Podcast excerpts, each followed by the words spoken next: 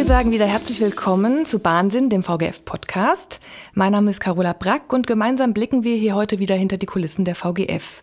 Wir wollen euch und Ihnen zeigen, wie die Menschen, die Frankfurt mobil halten, ja ganz persönlich so ticken. Heute begrüße ich meinen Kollegen Thorsten Jordan. Hallo Thorsten. Moin, Carola. Schön, dass du da bist. Moin. Thorsten leitet bei uns den, äh, den Bereich besondere Betriebsmaßnahmen und ist jetzt schon so lange dabei, dass er die Gründung der VGF schon miterlebt hat. Ähm, Thorsten kann nicht nur Schreibtisch und PC, sondern auch Bus fahren. Denn so hat es für ihn hier mal alles angefangen, als er vor vielen Jahren von einer Spedition zum Frankfurter Nahverkehr gewechselt hat. Ob sein Herz heute noch für Frankfurts Busse schlägt, was hier hinter den Kulissen so alles passieren muss, bevor eine Straßenbahn umgeleitet werden kann und wo er am liebsten Urlaub macht, das frage ich ihn heute einfach mal. Thorsten, ich habe es gerade schon gesagt, für dich hat alles als Busfahrer angefangen. Wie war das damals für dich, als du dann gewechselt hast und äh, von der Spedition, wo du ja Güter transportiert hast, dann äh, in Bussen ja Menschen transportiert hast? Wie war der Umstieg? Ja, der Umstieg war, ich sag's mal so, relativ einfach, da äh, auch bei Güterbeförderung, so nenne ich es jetzt einfach mal, eine gewisse Sorgfalt gegeben war. Ich habe Möbel transportiert, die kannst du nicht wie Kies oder lockere Schüttgut durch die Gegend fahren. Und es hat mich ja auch gereizt. Und wie gesagt, auch die Ausbildung dann zum Busfahrer war ja so, dass du sehr schnell beigebracht bekommen hast, wie man Menschen befördert, dass das eben halt kein Schüttgut ist, was man da hinten drin hat, sondern wirklich Fahrgäste sind, die sicher von A nach B möchten. Ja, ja. Und ähm, hattest du damals eine Lieblingslinie oder mehrere Lieblingslinien? Ja, angefangen haben wir am Rebstock und da gab es ja damals die Trennung noch zwischen BB Höchst, BB Rebstock. BB ist Betriebs Betriebshof, ja. Entschuldigung, ja klar, Betriebshof. Der Einschlägige weiß bestimmt, was ich meine, aber Betriebshof Rebstock und Betriebshof Höchst gab es ja. Und dann waren so die innerstädtischen Linien, weiß ich, der M34, damals 34, sind ja einige Linien umbenannt worden. 36er hier, was so Sachsenhausen, Innenstadt. Das waren so schon schöne lange Linien vor allem, weil dann vergeht die Zeit ein bisschen, wenn du so kurze Linien hast hast, das ist dann doch ein bisschen anstrengend, wenn du da 15 Runden drehst. Ja. Hast du irgendwann das Gefühl, wo bin ich jetzt eigentlich? Und guckst mehrmals auf den Handfahrplan, bin ich hier richtig? Und sag mal, ähm, ich habe gerade gesagt, du hast als Busfahrer angefangen, dann warst du Lehrfahrer, das heißt, du hast Neulingen auch geholfen, da reinzukommen. Dann warst du Teamleiter, am Ende warst du stellvertretender Leiter für den Bereich Bus, das heißt, du hast da die Karriereleiter bestritten. Bist du denn in dieser ganzen Zeit auch immer noch Bus gefahren selbst? Ja, bis einschließlich 2005 zum Wechsel dann zum Kollegen Eckert in den Bereich Betriebsmanagement, dann dort, wie du ja schon gesagt hast, Leitung des Sachgebiets äh, besondere Betriebsmaßnahmen bis äh, September 2005 aktiv im Busgeschehen drinne. Zwar nicht mehr so dolle wie jetzt äh, als reiner Busfahrer, als Teamleiter hast du ja andere Aufgaben gehabt, aber unterstützend hast du immer wieder Bus gefahren, wenn mal Not am Mann war oder aber auch im Rahmen der Mehrleistung hast du immer Bus gefahren, natürlich. Ja.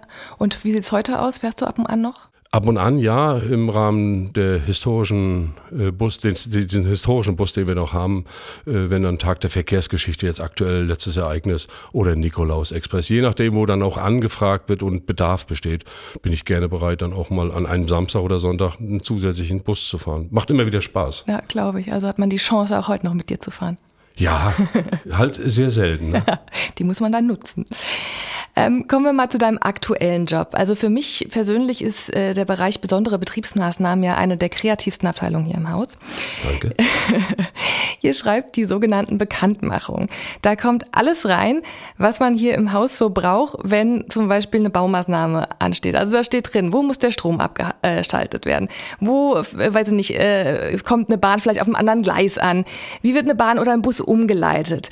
Und auf diese ganzen Umleitungen, deswegen sage ich so kreativ, muss man erstmal kommen. Also ich sitze da manchmal da mit dem Liniennetzplan denke, oh Moment, jetzt fährt die aber auf einem anderen Weg weiter. Wie ist das genau? Euch fällt es wahrscheinlich sehr viel leichter als mir, weil ihr das tagtäglich macht. Aber wie war das für dich? Du warst voll im Busbetrieb drin, kanntest dich aus, hast wahrscheinlich alle Linien kennengelernt. Wie war das dann hier der Einstieg, wo du dich dann mit dem Schienennetz auseinandersetzen musstest? Das war natürlich auch für mich eine ganz neue Aufgabe, neue Herausforderung. Bus, wie du ja schon richtig gesagt hast, lag mir natürlich unheimlich gut und sicher in der Hand.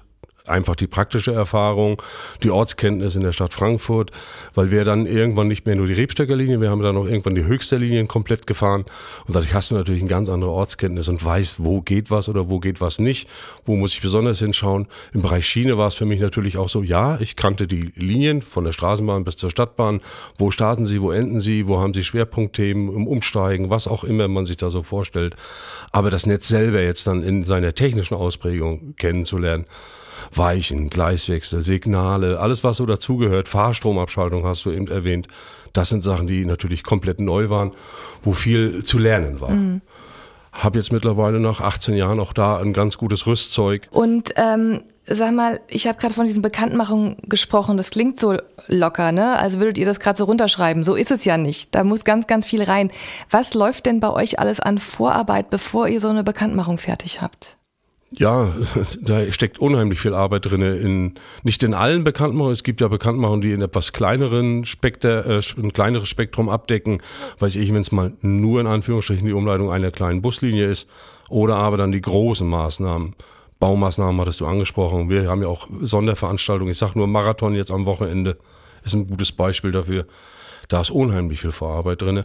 Und wenn wir auf Baumaßnahmen abheben, ist es natürlich so, die ganzen Vorabstimmungen mit den technischen Bereichen, ob das der Bereich NT31 für die Fahrwege, NT32 für möglicherweise Signale, Weichenstellen, 34 Fahrstromabschaltung. Das sind so die technischen Bereiche, dann die Planer bei uns im Haus, die den Fahrplan letztlich dafür bauen müssen, wo wir uns die Wege einfahren mhm. fallen lassen. Oder dann auch die natürlich ein ganz großer Abstimmungsfaktor Traffic wir stimmen ja alles mit Traffic ab. Das ist einfach so und das funktioniert doch sehr gut. Okay. Aber das heißt, äh, ja, das, was am Ende rauskommt, sind dann so 10, 15 Seiten und ihr habt davor euch durchs halbe Haus und durch halb Frankfurt telefoniert, kann man sagen. Das ist richtig. Also die äh, Größe der Bekanntmachung hat es ja richtig gesagt. Ich sage nur, der Marathon ist mir halt noch so richtig geläufig. Das waren insgesamt 16 Seiten. Ich weiß, das ist unheimlich viel Text für die, die es draußen lesen müssen, ob das jetzt aus dem Bereich der Schiene oder aus dem Bereich Bus ist. Manches wird vielleicht auch bei dem einen oder anderen auf Unverständnis stoßen, wo er sagt, um Gottes Willen, was soll das oder warum wird so gemacht? Und das ist das, was du gerade gesagt hast. Wir stimmen uns natürlich nicht nur hausintern oder mit Traffic ab, sondern müssen natürlich auch die Stadt Frankfurt mit abholen oder den Veranstalter einer solchen Veranstaltung wie den Marathon, um zu schauen, können wir da überhaupt noch fahren? Wie sind die Sperrmaßnahmen eingerichtet, zeitlich eingerichtet? Passt das alles noch so, wie wir uns das denken?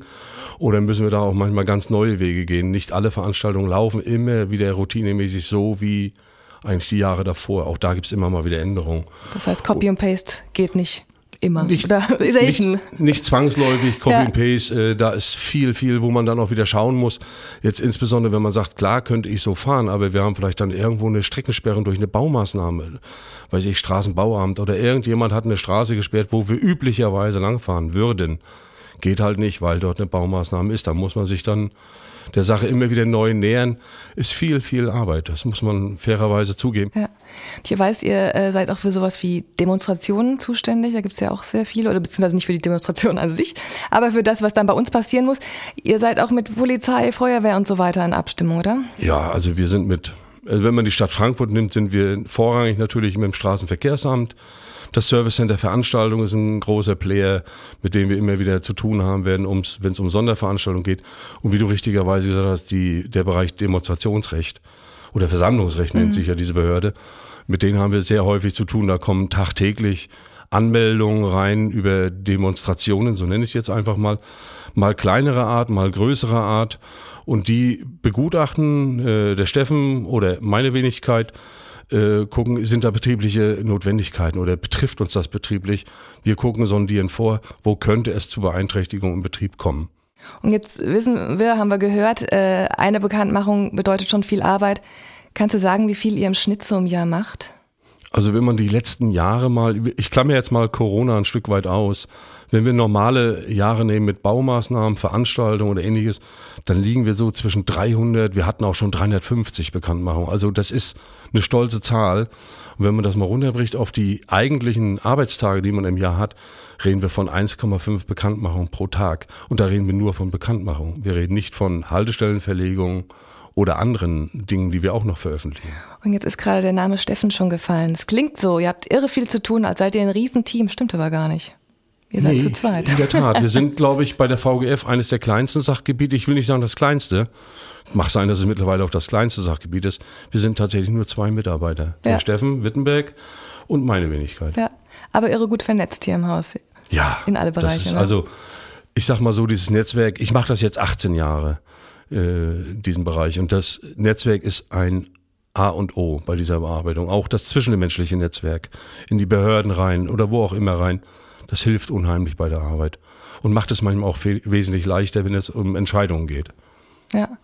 Und sag mal, äh, wir brauchen ja auch regelmäßig einen sogenannten Schienenersatzverkehr. Das heißt, wenn Linien gar nicht mehr fahren können oder es auch keine guten Alternativen in der Gegend gibt. Dafür seid ihr auch zuständig, weiß ich. Ähm, was passiert denn da alles, bis am Ende hier wirklich die Busse rollen? Ja, Schienenersatzverkehr ist klar, ist immer so ein, ein Muss zu einer äh, betroffenen Linie, die unterbrochen wird wird es in der Regel, kannst du sagen, zu 95 Prozent immer einen Schienenersatzverkehr geben müssen. Ähm, wie gesagt, die SEV-Leistungen, klar, die müssen wir mitplanen, die planen wir auch mit. Das einzige Mango, was wir haben, ich bezeichne das als Mango, wir können nicht mehr auf eigene Ressourcen innerhalb der VGF zurückgreifen. Wir müssen tatsächlich auf Dritte zurückgreifen, vorrangig natürlich über unsere Schwester, die ICB, versuchen wir äh, SEV-Leistung abzudecken. Aber in Anbetracht der aktuellen Situation ist das äußerst schwierig, dort SEV-Leistungen zu bekommen. Daher haben wir dann das Netzwerk bemüht, noch andere Verkehrsunternehmen, die im Frankfurter Raum oder in dem näheren Frankfurter Raum tätig sind, wo wir dann darauf zurückgreifen können und über Angebote dann den Schienenersatzverkehr direkt vergeben können. Oder aber, das ist dann die Kehrseite der Medaille, je nachdem, was es für ein Volumen hat, muss auch ausgeschrieben werden. Aber auch das machen wir dann.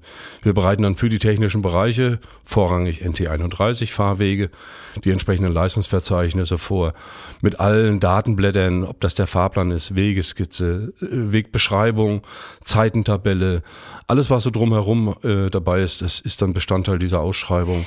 Ähm, und äh, ich erkläre es nochmal ganz kurz, äh, weil hier so ein paar Stichworte gefallen sind. Also die Busse waren früher mal bei der VGF, ist schon länger her. Heute äh, sind wir für die U-Bahn Straßenbahn zuständig und die ICB ist die Intercity-Bus ähm, aus der VGF quasi ausgegliedert, ausgegründet, kann man sagen. Heute eine Schwester, wie du gesagt hast, die hier ein Teil der Busverkehre in Frankfurt fährt. Ja, sorry, wenn ich bei den Abkürzungen immer, das ist dann diese, ja, die Natur der Dinge. Und äh, Thorsten, ich weiß, auch zu eurem Job gehört ja hier so eine Zeitplanung. Ne? Wir können jetzt nicht auf fünf Linien gleichzeitig ähm, bauen und alles aufreißen und nichts fährt mehr. Ihr koordiniert es so ein bisschen. Seid ihr bestechlich? Wenn jetzt ein Projektleiter kommt und sagt, oh, Winter ist so kalt, hm, Thorsten, kann man nicht das so schieben, dass das im Mai passiert? Komm, ich lade dich mal auf einen Kaffee ein. Wie sieht's aus? Klares Nein. Klares Nein. Also die äh, Koordination der Baumaßnahmen für das Gesamtjahr 2024 beispielsweise, die läuft jetzt gerade aktuell an. Das äh, klar würde sich manch einer wünschen, dass er vielleicht oh die schöne Jahreszeit und im Trocknen und vielleicht auch nicht urlaubsstarke Zeit, wenn er dann im Urlaub ist. Das geht natürlich nicht. Wir müssen das schon in Anbetracht der Baumaßnahmen selber sehen. Wo passen sie? Äh, das ist dann auch so ein Thema. Materialverfügbarkeit kommt ja mit oben drauf. Äh, Unternehmensverfügbarkeit, Ausschreibungszeiträume etc. pp. Da hängt sehr viel dran. Aber äh, um die Frage nochmal zu beantworten, es gibt kein, ich gehe mit dir einen Kaffee trinken, mache ich gerne. Aber daraus kannst du natürlich keinen Vorteil ableiten, dass deine Maus Baumaßnahme besser terminiert wird, wie vielleicht die von deinem Kollegen. Definitiv nicht. Gut zu wissen. Du hast gerade schon das Thema Material mal angesprochen. Ich weiß, dann und wann kommt es mal vor, dass Maßnahmen abgesagt werden, weil, weiß ich nicht, die Weiche nicht geliefert werden kann. Oder ähm, Leistungen sehr, sehr, sehr viel teurer angeboten werden, als wir das hier eingekalkuliert haben und man, man das zu dem Zeitpunkt dann einfach nicht umsetzen kann. Wie ist das für euch? Ärgert ihr euch dann sehr, weil ihr die Arbeit schon reingesteckt habt? Oder sagt ihr, gut, stecken wir jetzt in die Schublade und ziehen es dann wieder raus? Denn die Maßnahme kommt ja dann früher oder später ohnehin. Ich will nicht sagen, dass es ärgerlich ist. Es ist ärgerlich für die, glaube ich, die dann die Maßnahmen nicht durchführen können. Nimmt die Bauabteilung. Die hängt dann nämlich wirklich am Tropf und sagt, ey, jetzt muss ich das absagen. Die Schwierigkeit, die wir haben dann im Bereich Betrieb, ist dann, wenn dann Maßnahmen schon so weit geplant sind, insbesondere was Fahr- oder Dienstplan angeht, oder gegebenenfalls sogar schon draußen Fahrgastinformation erfolgt ist und was auch alles daran hängt. Das dann wieder zurückzunehmen, das ist äußerst schwierig manchmal sogar unmöglich. Also wir haben schon Maßnahmen betrieblich trotzdem so abwickeln müssen, wie sie geplant waren, obwohl die Baumaßnahmen nicht stattgefunden hat, weil es einfach nicht mehr zurücknehmbar war. Weil das ist ein Riesenaufwand, insbesondere dann für NT42, wenn ein kompletter Dienstplan neu umgestellt werden muss. äh, und das in so kurzer Zeit, wenn er bereits zugeteilt ist, dann wird telefoniert wie verrückt. Es müssen alle neue Datenversorgungen angeschubst werden. Das ist die große Schwierigkeit dabei. Ärgerlich, klar ist es ärgerlich, aber nicht im Sinne von, boah, jetzt könnte ich aber aus dem Anzug springen. Und die Schublade, ja, in der Regel wird diese Maßnahme ja nur verschoben, kommt zu einem späteren Zeitpunkt und dann greift man hoffentlich dann, wenn es Terminschiene passt, auf dasselbe Produkt zurück. Es kann natürlich auch sein, dass eigentlich eine Maßnahme in den Ferien geplant war, jetzt ist sie außerhalb der Ferien. Dann reden wir nochmal über ganz andere Gegebenheiten, was vielleicht SIV-Leistungen, muss dichtere Takt fahren, etc. pp. Verfügbarkeit, Fahrzeuge, das spielt dann wieder unheimlich viel rein. Also ganz so einfach ist es dann nicht. Definitiv nicht. Hm. Und ähm, jetzt steht hier eine andere große Maßnahme ins Haus, nämlich die Europameisterschaft 2024. Ich glaube, fünf Spiele finden in Frankfurt statt. Ja. Und du hast hier bei der VGF den Hut auf. Ich habe die ehrenvolle Aufgabe, tatsächlich die VGF als Gesamt Projektleiter, so nenne ich es jetzt mal, äh, im gesamten Stab der Euro 2024 innerhalb der städtischen Gremien und bei der UEFA zu vertreten. Das ist tatsächlich so.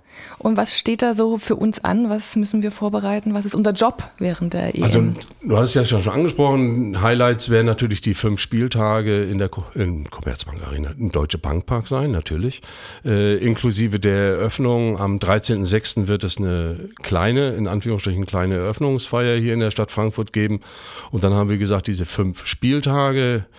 Und die Herausforderung ist ganz klar, wir haben nicht nur die Spieltage, wir haben ja auch im Innenstadtbereich am nördlichen Mainufer, ich sag mal grob zwischen Eiserner Steg und Holbeinsteg, die Fan-Area und die Fanzone, wo dann Mitmachangebote oder Public Viewing stattfindet. Und die Kapazität in diesen beiden Bereichen wird sich äh, gesamt auf ca. 35.000 belaufen.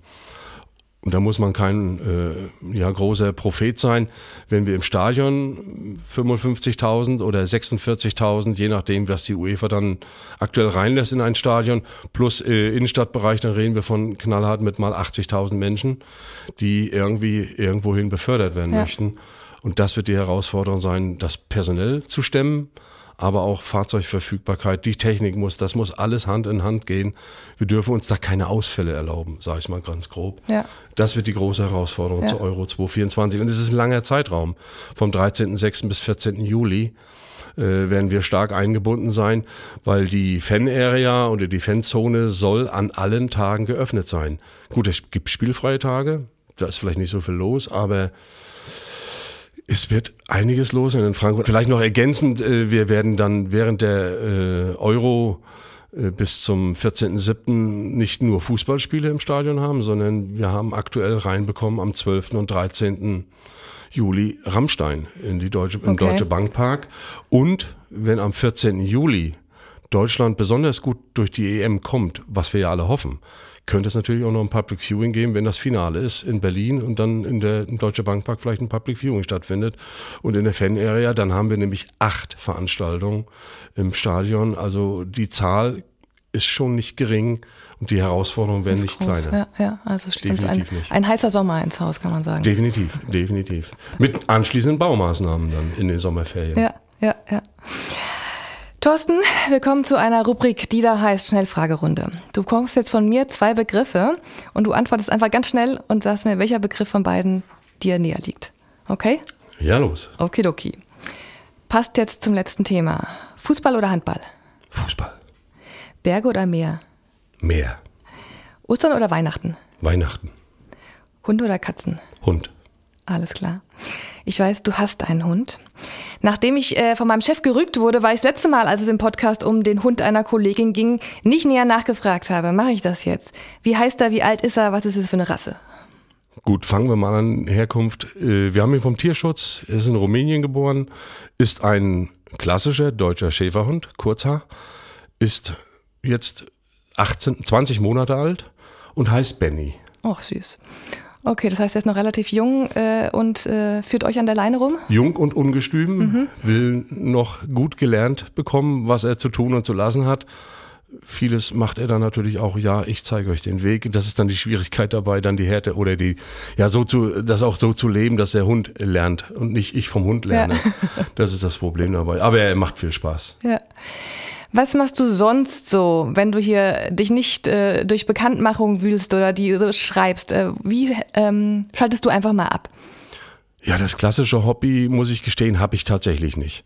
Ich habe vielfältig, äh, Hund war schon ein Thema, ist ein Hobby, wenn man es als ja. Hobby bezeichnen will. Der fordert, der gute Kamerad. Äh, jeden Tag will der, egal was für Wind, was für Wetter, äh, Uhrzeiten, spielt da manchmal auch ein bisschen verrückt. Der will raus, dann äh, bin ich stolzer Großvater. Der Enkel ist jetzt zwei Jahre alt geworden. Die Zeiten, wo er nur am Arm gewogen wurde, sind vorbei. Mobilität ist bei ihm mhm. ein großes Thema. Und dann hast du schon zu tun, in, ich bin nun mal schon ein bisschen älter, da immer gut hinten dran zu stehen, dass er dir nicht so entfleucht. Ja, Haus, Hof, muss gepflegt werden, muss ja. unterhalten werden.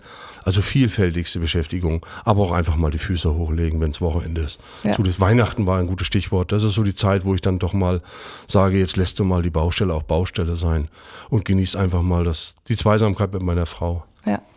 Und sag mal, ist dein Enkel schon mal mit dir Bus gefahren? Ja, zum oh. Tag der Verkehrsgeschichte. Und fand er gut, dass der Opa ähm, da vorne saß? Ja, äh, das war wirklich ein Erlebnis, äh, den Bus sehen, in Bus kennen als Spielzeug ist was anderes wie Bus in Realität. Erstmal abstrickend, um Gottes Willen war es ein großes Teil, aber hat sich unheimlich schnell dann äh, wohlgefühlt im Bus. Sohnemann war ja mit, also dadurch äh, konnte ich mich aufs Fahren konzentrieren und mein Sohn hat sich dann auf seinen, auf seinen Sohn konzentriert. Aber es hat ihm Spaß gemacht und er hat tatsächlich den gesamten Dienst durchgehalten, wo ich nie mit gerechnet hätte. Das waren über sieben Stunden wow. und äh, der war wirklich die ganze Zeit topfit.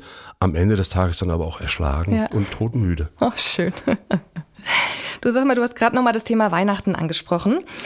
Wir kommen jetzt hier schon zum Ende unseres Podcasts, aber eine Frage in dem Zusammenhang habe ich noch.